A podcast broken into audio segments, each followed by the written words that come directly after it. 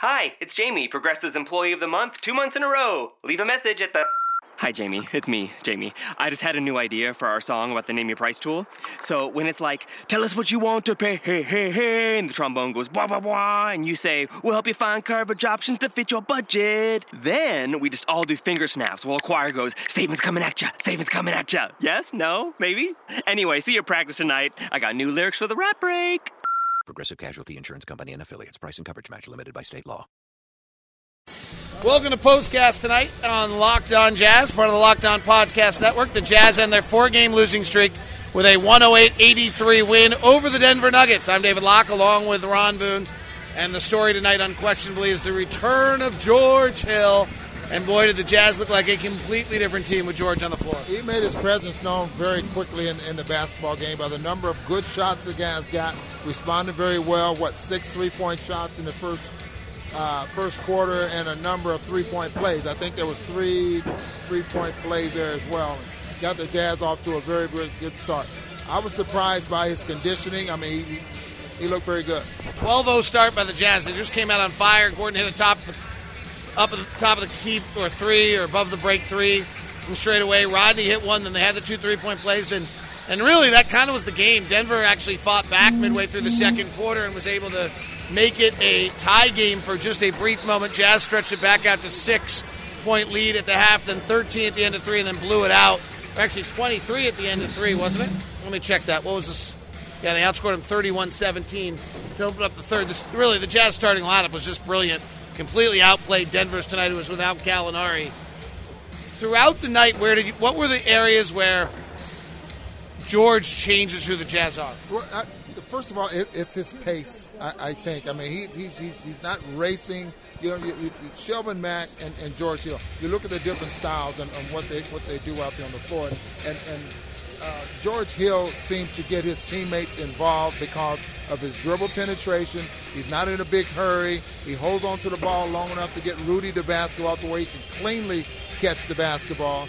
And, and, and then, you know, obviously he's a better point guard and a better shooter than Shelvin. I'm sorry for using Shelvin as an example, but you can just see the, I mean, it's just so clear of the difference in, in, in being a point guard. Well, the experience also is not even close. I mean, if you look at Shelvin Mack, he's been bouncing around the league a little bit. He's really never started until he got here. So he started for you know 28 games for the Jazz. Dante's in his second year. Just the experience George Hill has by with all those years is with Indiana, those Eastern Conference Finals, and you you know you just can't. These guys started 325 NBA games. It's not even close. Um, you know, he started 75. He started more playoff games. Actually, he has started three times more playoff games than Shelvin Mack has regular season games. I mean, it's just not close. The one that jumped out to me, Ron, was something we've seen from the Jazz in early camp. Was the early drag screen out of the big. Last year, the Jazz ran the bigs to the elbow. This year, they're running the bigs to the ball for early action. And it's not something that they've been able to get at all since George Hill went out. I talked to some of the coaches about it, and they said our, our point guards just don't get the timing of it. They don't understand how to feel it, and they don't have the relationship with Rudy. And we saw that being completely different tonight, where they had that relationship and were able. George Hill was able to get the Jazz a lot of early opportunities. Well, again, leadership out there, and you just said it right on the on the head. Experience um, at, at, at that position. What you have to like about him, though, is he knows when to run, when to push the basketball up the floor, and I just love it. Love his pace. Now, as far as that that drag screen, uh, again, you hold on to something like that long enough and, and not, uh, I mean, use an example of breaking the offense too early, and I don't think he does that, opposed to some other some of the other point guards on that on the team that does. The other one who was just terrific tonight was Boris Diaw, who has struggled throughout this year since that bone contusion just hasn't been the same. And I was even talking to one coach today. He's like, I'm gonna have to go back and watch the preseason and make sure I understand what this guy, you know, make sure that that was real because we just haven't seen a while. We saw it tonight. We saw how Boris can impact this team. Well, it, it, it, again, this is a guy that's not in a hurry and, and he just knows how to play the basketball. Remember during the uh, preseason early in the year, he was looking to pass the basketball a lot. He did get in the right spots and, and off the dribble sometimes and, and, and knew where the next pass was supposed to go, that type of thing. But tonight, you know, he was looking to score. He took more three point shots tonight than I think. Uh, what, what, did he take tonight? One of two. He was one of two, but at least he was, you know, he, he's taking taking some three point shots.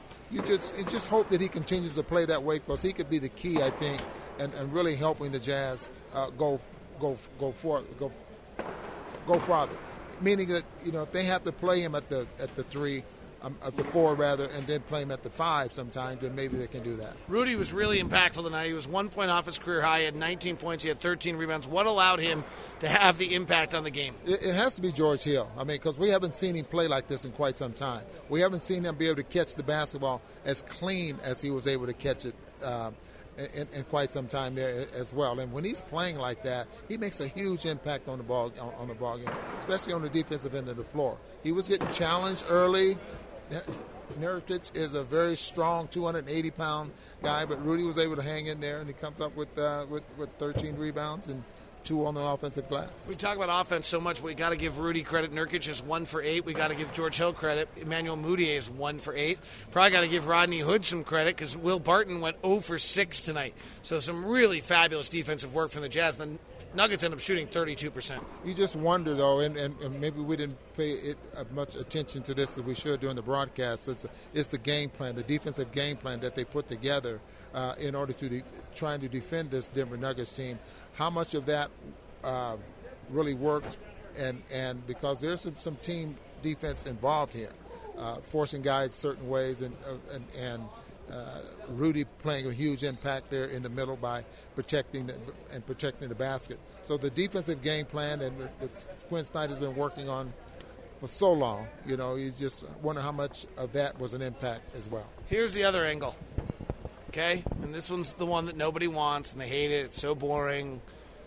The Jazz played their ninth game in eight cities in 13 nights when we played Denver without our point guard and George Hill. And tonight, Denver played their third game in four nights without their leading guy in Danilo Gallinari. So the Nuggets had a rest and health advantage the other night, and the Jazz had a rest and health advantage tonight. And that's what dictates these games. Well, that's the NBA. I mean, you just this is why you you like to have teams are, are that are deep in talent, uh, that are have guys that can come off the bench and, and, and give those starters a, a rest and, and still make an impact on the basketball game. And I really think that this team was built for that. If they're healthy, if if everyone on our Jazz basketball team is healthy, you know, some of those three games in four nights, you know, they they they could uh, they could survive and not be as tired. Jazz blow out the Nuggets tonight. We'll be back Friday. Remember, that's a six o'clock start. Six o'clock start here at Vivint Smart Home Arena. Get your tickets at Utah Jazz com as the Jazz go back to eight and eight on the season. Now work to get above 500 with a extended home stretch with only two road games between now and December 16th. We'll see if the Jazz can get rolling a little bit. This has been Postcast, part of the Locked On Jazz, part of the Locked On Podcast Network. Have a very happy Thanksgiving.